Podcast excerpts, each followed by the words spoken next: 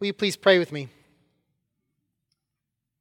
Now, O Lord, take my lips and speak through them. Take our minds and think through them. Take our hearts and set them on fire with love for you. Amen. Please be seated. Well, good morning.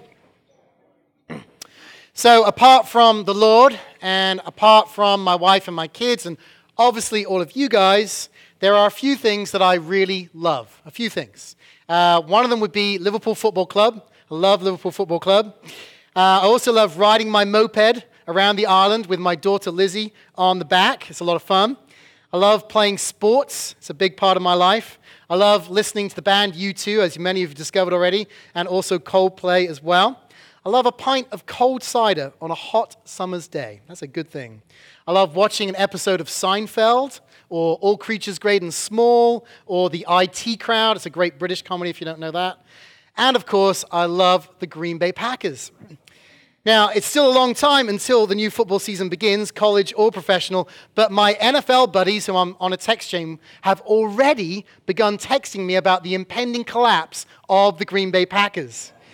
Our MVP quarterback, Aaron Rodgers, if you don't know, he's gone, and we have an almost rookie for a quarterback, Jordan Love, but as I tell them, we've been here before. And in the words, or perhaps the letters, of Aaron Rodgers himself, folks just need to R-E-L-A-X. Relax.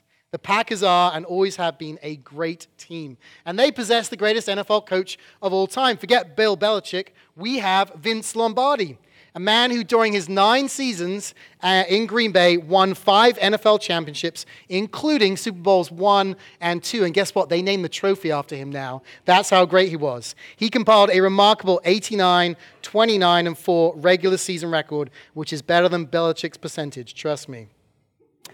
Well, one of my stories about Lombardi is from July, favorite stories from July 1961, right at the beginning of this time, when Vince Lombardi kicked off the first day of training camp for the 38 players on his Green Bay Packers football team. And the prior season had ended in this heartbreaking loss to the Philadelphia Eagles after blowing a lead in the fourth quarter of the NFL championship game.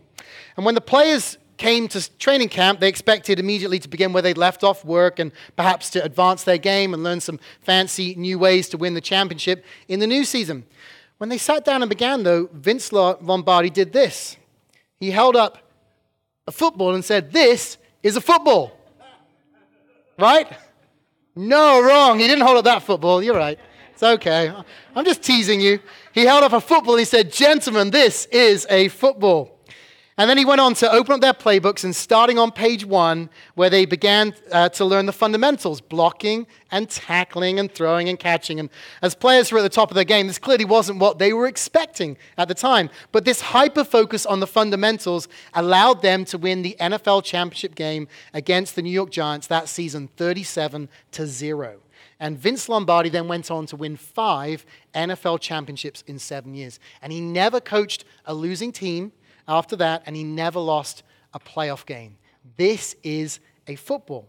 Well, this week we kick off a sermon series on the church, and I want to say not "this is a football," but "this is a church." This is a church. And just like football, where there are different kinds of ways of playing the game. In fact, there are at least 2 kinds of football, right? European and American, and that doesn't even count arena football, futsal, all those different varieties. Well, there are many different ways of being church, but the fundamentals always remain the same: to worship, to pray, to break bread, to study scripture, to share our faith, to love the least of these, etc., etc. These are the fundamentals. And while to take one of these as an example, let's take worship or singing, fads may come and go. For instance, the great 16th century reformer Martin Luther once said of the organ, "The organ in worship is the sign of Baal." The organ in worship is the sign of Baal, which you know who Baal is. Baal was a false god of the heathen. So clearly Luther was not a fan of the organ, even though many people think it's been around since Jesus. No. Fads come and go, but the fundamentals go on and on and on until Jesus returns. Now, why are we doing a sermon series on the church? Well, it's because, if you haven't heard, in about 9 months, God willing, this campus will become a church in its own right. After 17 years, coupled with our mother campus on Sullivan's Island, we will be a new autonomous parish within the Anglican Diocese of South Carolina. I want us to be in no doubt about who we are as a church as we do this. And so over the coming weeks and months, we're going to cover the fundamentals. But for today, we will begin at the beginning and Jesus' commission to the first leaders of his bride, the church, to be witnesses to the world. So what is a church? Well, to put it as simply as possible, because I like simple, a church is a witness to the world of who God is and what he's done. A church is a witness to the world of who God is and what he has done. And today's reading from Acts chapter 1 makes this clear. And while we can argue over the how of doing this, it's hard to argue with the overarching call to be a witness to the world of who God is and what he's done. These are Jesus' final words to his followers of what they're to do after he ascends. And it's Luke's version of the Great Commission that we also find in Matthew's Gospel. And while it's slightly different than Matthew's account, the same fundamentals are here. If you look at verse 6, it says this. We hear the disciples ask him, "Lord, will you at this time restore the kingdom to Israel?" To which Jesus replies, "It is not for you to know the times or seasons that the Father has fixed by his own authority." And then he gives them their final charge, verse 8. "But you will receive power when the Holy Spirit has come upon you, and you will be my witnesses in Jerusalem and in all Judea and Samaria and to the end of the earth." Here we've got Jesus laying the foundation for what the church or what a church is to do. And at Holy Cross, we've laid this out in a vision statement, which is a way of giving us clarity as one particular local expression of the church. Perhaps you've heard it before. Holy Cross is a community living for Christ in the power of the Spirit and to the glory of the Father. Holy Cross is a community living for Christ in the power of the Spirit and to the glory of the Father. And this encompasses the what and the how and the why of our particular church as shaped by Jesus' call to be witnesses to the world of who he is and what he's done. So what are we? We're a community living for Christ. How do we do it? We do it in the power of the Spirit. And why do we do it? We do it for the glory of the Father. So first of all then, let's look at that first part. What are we? A community living for Christ. You know, this actually says more about what we're not in some ways than it says about what we are. You see, we're not primarily a Sunday morning worship service, although hopefully we all prioritize a weekly commitment to worshiping with each other. We're also not a social club, although hopefully we love to connect with each other. Hopefully that's something we enjoy doing. We want to be friends with each other. We're also not a building, although we do love our buildings. They are great facilities that we use for all kinds of wonderful things. We're also not a business, although we love to provide great services to people in our community that they often pay for through our preschool or through our music academy or our kids club, and through which they engage with us and they also experience the gospel either directly or indirectly. No, first and foremost, we are a community. We're a community. Listen to how Pastor Jim Putnam puts this. Many Christians mistakenly believe the only thing that matters is their relationship with Jesus. "It's just me and Jesus," they'll say. But that's not what Scripture tells us at all. We were created to love God and to love others. Both are important. Granted, your most important relationship is with God through Jesus Christ. It is out of the overflowing of an abiding relationship with Jesus that we have the capacity to be in relationship with others. This is what Kendall spoke on last week. But God tells us in his word that to have a real relationship with him is to have real relationships with others. There is no way around it. This journey is not a solo journey. Community is one of God's primary ways of making us holy, of sanctifying us, of helping us to become more like Jesus. As iron sharpens iron, we hear in Scripture. And when we reject our brothers and sisters in Christ, we reject Jesus. And note also that we are a community with a purpose. We don't just do community so we can have nice warm fuzzies inside, although those are nice too, and sometimes those come along when we are the church. But no, our purpose is to live for Christ. We do this as a family. We do this as a body. We do this as Jesus' bride. And just like in a family or a body or a marriage, guess what? This doesn't always produce warm fuzzies, does it? Sometimes these things are really hard, but it's still what we're called to do without giving up. And we do it together because it helps us to witness to a world that doesn't really want to hear what we have to say or to live how we choose to live. Jesus' manifesto for living, for example, the Sermon on the Mount, isn't what our culture really wants to hear. It goes against the grain.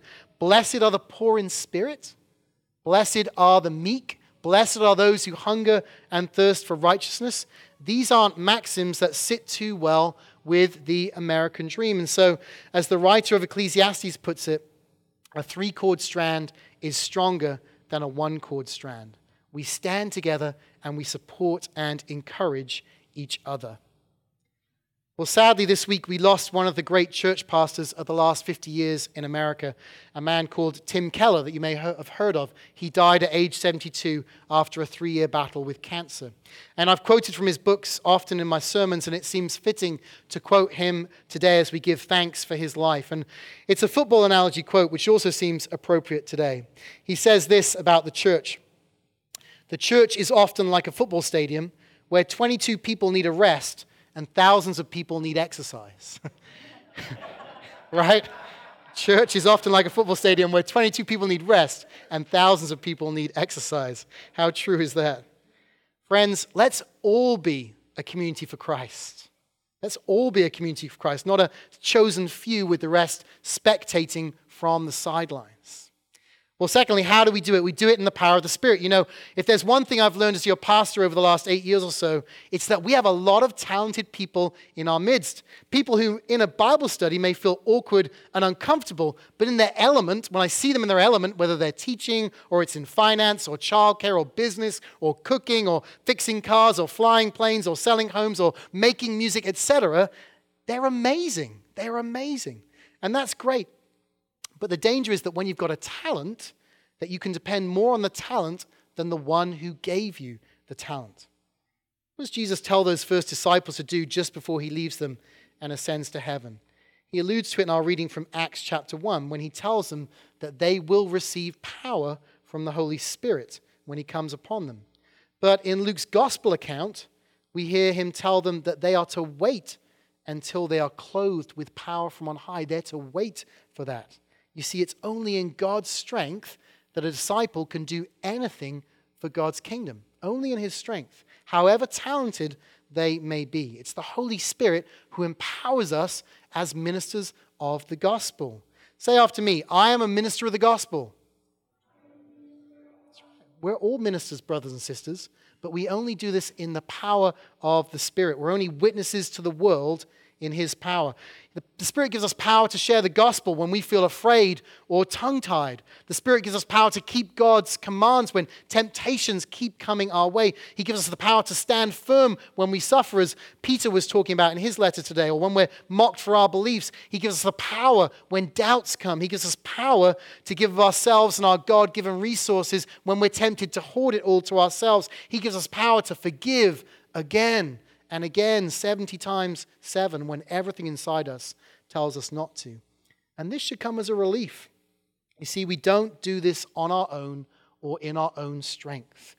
And when God calls you to do hard things, and trust me, he's going to call you to do hard things if you're truly seeking to follow him, he will give you the strength to do those things. You just need to ask. This is crucial, friends. And as we launch as a church, I want us to really understand what it means to live in the power of the Spirit. And so a brief teaser of what lies ahead. But this fall, I'm going to ask each one of us who would call ourselves part of the church that we have here on Daniel Island to do a 50-day devotional looking at who the Holy Spirit is, that our friend and brother in Jesus, Clive Calver, has actually written and offered to us free of charge. It's a fantastic book, and there'll be more details to follow, but be looking out for that this fall as we go through that together and perhaps in our life groups as well. Let's be a community living for Christ in the power of the Spirit. And finally, why do we do this? Well, we do it for God's glory, not for our own. You know, many of you may have grown up in a denomination where you had to learn a catechism, maybe many boring Sunday mornings or Saturday morning, I don't know when you did it, where you had to learn the catechism off by heart. It's a systematic document to teach theology through a question and answer format. And in fact, our ACNA, the Anglican Church in North America, of which we're a part, has a really good one that they've just produced. You can get it on Amazon for about $20. I do recommend it. Well, the very first question asked in one of the most famous catechisms, the Westminster Shorter Catechism of 1647, says this: what is the chief end of man? What is the chief end of man? And the answer, man's chief end is to glorify God and enjoy him forever. Man's chief end is to glorify God and enjoy him forever. Simple, isn't it? And to the point. And it reminds us that we're ultimately not here for ourselves, but for the one who created us and loves us, God himself. And our main purpose is to give glory to him. Remember, we're called to be God's witnesses to the world. My daughter Hannah and I spent the first part of this weekend in Seneca, South Carolina. And on the way up, we listened to some true crime podcasts just to pass the time from NBC's Dateline. And one thing you learn as you listen to these is the importance of a good witness if a prosecutor's going to win a case. A good witness is everything. And the same is true if people are going to come to know and love Jesus. They need a good witness. And so our lives must glorify God. In this, we're actually following Jesus' example. Perhaps you caught it in our gospel reading today. John 17, verse 4, he said this: I have glorified you, that's the Father, on earth. And so should we.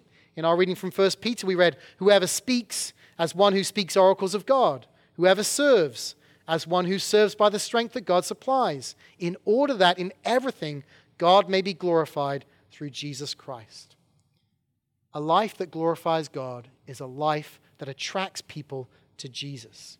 Friends, let's be a community living for Christ in the power of the Spirit and to the glory of God the Father. I'll finish with this. On Friday, I was doing one of the things I love. I was playing football. European or American, you may ask. Well, perhaps in a Monty Python-esque sort of way, right? Well, European, of course. I don't do American football very well. And as the game was wrapping up, one of the younger guys, well, actually they all seem younger these days, asked me what church I'm a part of. And I make no secret of being a pastor, so I wasn't surprised by the question, but I was surprised by the person who was asking. You see, I've been playing soccer with this guy for about 8 years or so, and in the first few years, I would have had no idea that he would have any interest in the Christian faith. And I haven't really seen him much over the last few years, so I told him that I'm at the church on the roundabout right here. And he replied that he'd become a follower of Jesus in 2020. And as the rest of the players continued playing, we had this amazing conversation about the difference that this had made in his life and just how it's opened his eyes to see what's real and true and what's not, and just how sinful and broken the world is around us.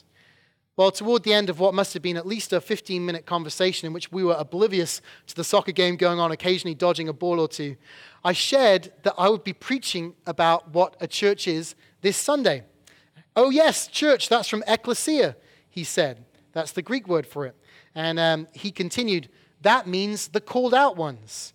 And he reminded me of something I'd forgotten. Yes, as the church, we are the called out ones, the called out ones. We're not ultimately citizens of Berkeley County or of South Carolina or even of the United States of America. No, we're citizens of God's kingdom first and foremost. This is where our first allegiance should always be, whatever the cost.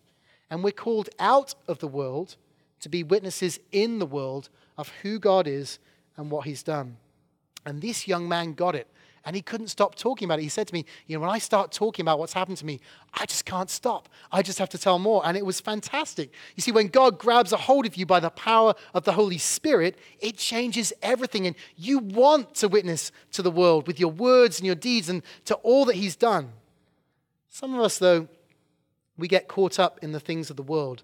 So caught up that we're of no heavenly good to God's earthly purposes. Perhaps we become more consumed with the material, or with entertainment, or the good life, or maybe just with living a quiet life, to name a few things. We're more caught up in those things than laying down our lives for the sake of our neighbors or even our enemies. And instead of the church then shining like a city on a hill, brightly, as Jesus calls us to do in Matthew chapter 5, we burn like this tiny small candle in the corner of a darkened room, hardly noticeable. Friends, today as we launch, may we burn brightly and be a community living for Christ in the power of the Spirit and to the glory of the Father. What is a church? What is a church? Well, friends, this is a church, right? This is a church. It may feel awkward, but this is a church, not a football, all right? You are the church, called out by God to live as witnesses in the world that people might come to know and to love him. As Bridget Willard puts it, church isn't where you meet. Church isn't a building. Church is what you do. Church is who you are. Church is the human outworking of the person of Jesus Christ. Let's not go to church. Let's be the church. Let's pray. Heavenly Father, help us in our call to be a church, our call to be the church here on Daniel Island and in the surrounding area of Clements Ferry and East Cooper and all the different parts that we touch. Lord, would you help us to be a people who are a community living for you and for your glory alone? Help us to be a people who burn brightly like a city on a hill, not like a small dim candle in a darkened room, that people might come to know and love you.